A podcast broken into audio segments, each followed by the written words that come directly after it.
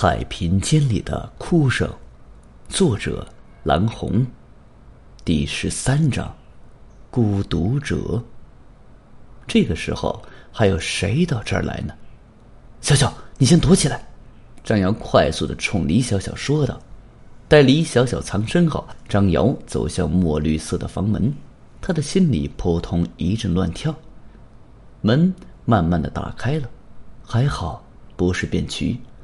黄婉平一脸和善的站在张瑶的面前，这么些天，他这还是第一次没绷着个脸他表情甚至表现出一种难得的轻松。小张还没睡吧？啊，是黄院长，您请进。黄婉平走进屋来，上上下下把屋子打量一番。李小小这孩子生活还是挺简陋啊，他的眼里流露出惋惜之情。张瑶正想接着说下去。突然，他的手机响起来，急促的铃声打破房间的宁静，把张瑶吓了一跳。“哎，你电话响了，快接电话吧。”黄婉平笑吟吟地说。张瑶接通了电话。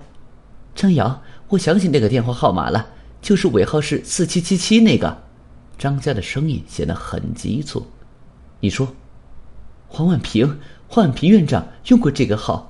今天我无意中跟老公说起。”还是他帮我想起来的。今年元旦我休假，恰好手机坏了，他曾经用这个电话打给我老公，说是医院有事找我。张瑶愣了，那他怎么会在？黄婉平就在身边，他手机已经开始在冒汗，他的电话里自然省去了人名。所幸张家听懂了他的意思。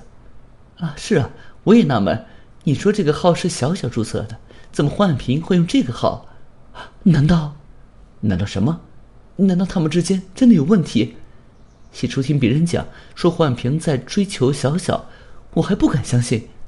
哎，不对，小小不是那样的人，他一定是为个人利益委曲求全，被黄婉平的家伙胁迫。张瑶脑子里一片空白，他有点听不下去。李小小那句话响在耳边：“张瑶，这里是个地狱。”黄婉平似乎有点警觉的，不断在向他这边看。张扬只好含糊几句，挂了电话。现在他又得正对这张脸。小张，你好像有点不对劲儿啊！呃，没有没有。小张，明天就得走了吧？说实话，真得谢谢你。对了，警方已经发了通缉令，相信变局很快就会落网。警方综合了有关变局的多方情况，目前有了一个大致的分析。这家伙追名逐利，一门心思想出名。他挖空心思要搞出点什么名堂。他以前的心理学老师说，他为了写出惊世骇俗的论文，曾经杀死了三十多只猫。张瑶心乱如麻，脑子里还在想手机号的事。黄婉平用过李小小的手机号，这说明什么？他脑子里突然冒出一个大胆的想法，或者……李小小刚才对自己撒了谎，之前用这个号的人一直就是黄婉平，而不是她的姐姐。李小小和黄婉平之间一定有什么关系。如果是这样，就可以解释李小小姐姐为什么十三号凌晨会再回到医院，因为她是来看孩子的。对于孩子尸体失而复得，她根本就不知道。因为十一月十三号上午八点零五分那通电话应该是黄婉平和李小小的通话，而之后李小小又从他那儿拿回了四七七七的号卡，这又是为什么呢？难道这个号卡里有什么秘密？张瑶，你在想什么？黄婉平突然问。哦，呃，张瑶回过神来，我正在想他杀猫的事。你说他杀那么多猫干嘛？啊，他在不同的环境下用不同的方法杀猫，说是进行什么心理尝试。我估计呀，他现在的导师也正是和他搞的这些电视品研究有关。他一直想在心理研究上有所独创，哎，只是很不幸，他走火入魔了。对了，小赵，这几天你还有什么别的特别的发现没有？你是什么？哎，也没什么。我是说，你有没有得到什么特殊的信息？张瑶有点疑惑的摇摇头，黄婉平接着说：“不管是什么，还请小张为医院保密。毕竟这些都不是什么光彩的事。其实这也是我在医院一贯的主张。你或许会觉得我这个人有点专制。可是到目前为止，小张在这儿基本上还没有谁把我黄婉平的话当耳边风的。张瑶听出了他话里的意味，他知道这应该就是他今天来找自己的主要原因。恰在此时，外面一阵吵闹声伴着夜风从窗户灌进来，在沉寂的夜空中分外喧腾，甚至还听到隐隐的哭声。黄婉平愣了一下，站了起来：“走，小张，出去看看。”张瑶只好跟在他身后出了门。房间里恢复了寂静，李小小从一个角落里无声的站了起来。黑暗中，他的脸模模糊糊。孩子，我的孩子不见了！楼下，李和清大夫的老婆正哭得呼天抢地。此时，外面已经聚集了不少人。哎呦，这到处都找遍了，都没有找到。恰好今天李大夫又出差了。徐主任见黄婉平下来，靠近他，小声的说。是啊，我们都找了快半个小时了。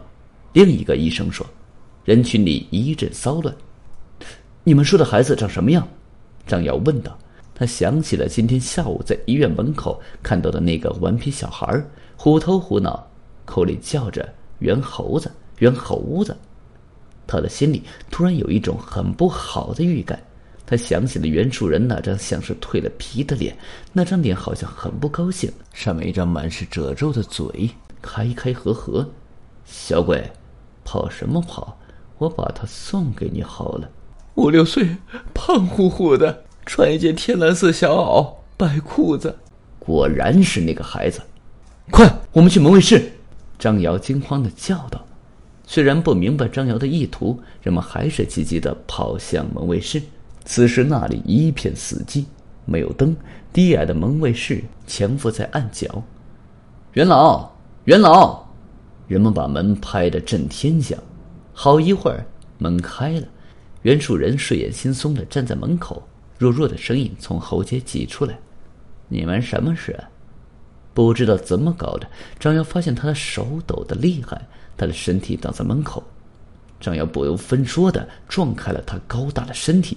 然后猛冲进去，里面是一个小间，简陋的摆设尽收眼底：一张登记用的桌子，一把藤条椅，一个炉子，一个茶壶，墙壁贴满陈年旧报纸。他看到了一块白花布帘，因他的突然闯入，那帘子飘飘忽忽。原来那后面还有一间。他几步上前，掀开布帘，他顿时呆在了原地。满屋挂满大幅照片，迎风招展。一张木床上直挺挺躺着一个孩子，天蓝色小袄，白裤子，两眼圆瞪，嘴里夸张的塞满了黑乎乎的东西。那竟然是大大小小的塑料碎片，竟然是白天摔碎的照相机的残骸！快，快抓住他！张瑶大声叫道。他的话音还没落。袁老一猫腰，就从众人中间钻了过去。待到大家反应过来时，已经跑出去十几米远。听到张瑶的呼喊，几个人箭一般的追了出去，转眼就消失在了黑暗中。李大夫的老婆已经火急火燎的扑进屋来：“嘟嘟，嘟嘟啊！”可是任他怎么咬，那孩子也没有任何回应。张瑶已经看到那孩子白嫩的脖子上隐约有一道污痕，他有点不忍心，别过头去看那些挂着的照片。突然，他有了一个重大发现：这些照片居然全是死尸的照片，他们全都紧闭着眼，赤身裸体，身子白花花的，毫无血色，有正脸照、侧脸照、全身照，而且。更奇怪的是，这些死尸好像全都被解剖过，然后又被细密的针线缝合好，长长的伤口，从胸口、从腰、腹部，这是怎么回事？张瑶一边纳闷着，一边一张张的翻转看着，他的眼光突然定住了。他在这些照片中看到了一张很特别的照片，这个人穿着衣服，眼睛也是睁开着。脸色平静，只是所有死人当中的唯一一个活人。这个人不是别人，竟是他自己。那一瞬间，张瑶全身的汗毛唰的倒竖起来。黄婉平和徐主任已经走了进来。黄院长安慰了李家女人几句，对徐主任说：“疏散外面的人，保护现场，同时马上报警。”张瑶，你有方警官的电话？此时的张瑶脑子里是一片空白。一场瓮中捉鳖的行动在医院展开，在警方赶到之前，大家已经齐心协力捉住了袁树人。他一头撞在医院那棵老槐树上，不知道是想自寻死路。还是穷途末路乱了方寸，眼睛里是深深的落寞，却又隐藏不住那股子恐慌。他满头满脑子鲜血，一张老脸更加丑陋，就像是只血猴。他满口胡话：“没人陪我玩，我就和他们玩。你们抓我干嘛？你们，你们不是人！”方警官一行人赶到，冰凉的手铐铐住了他。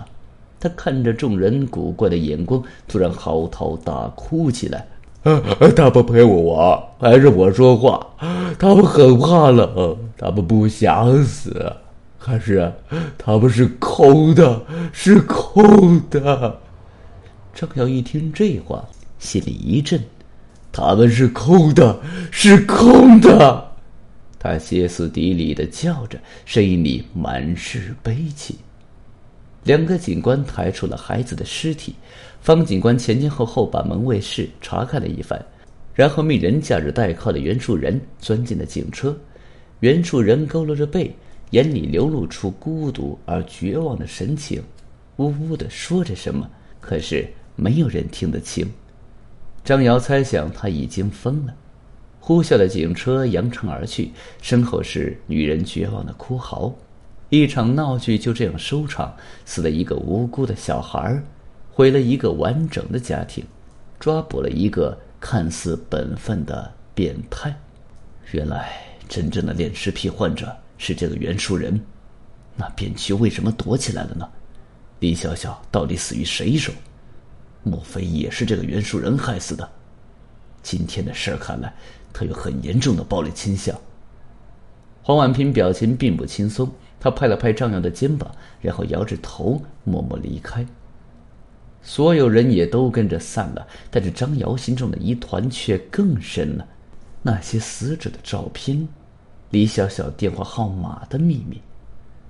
他再次跑到门卫室，进入那个隐蔽的小间。那些死者的照片已经不见了，估计已被警方作为物证带走。他风风火火的上楼。有些事他想要向李小小问清楚，可是李小小已经不辞而别。打他电话，关机。张瑶忽然有一种预感，自己今后可能再也见不到这个李小小了。在众人的心目中，他已经是一个死人。张瑶想起了李小小给他说的最后一句话：“张瑶，我要借姐姐的死，逃离这间医院，永远。”不要回来！大家好，我是小洛，感谢大家的陪伴。推理故事短篇大约到一百五十集就要结束了。这段时间，我给大家精心挑选制作了一本非常精彩的专辑。原作者是台湾作家侯文勇先生，作者用独到犀利的视角品评剖析《金瓶梅》，文笔诙谐幽默又不失严谨，非常有意思。请大家多多关注与期待。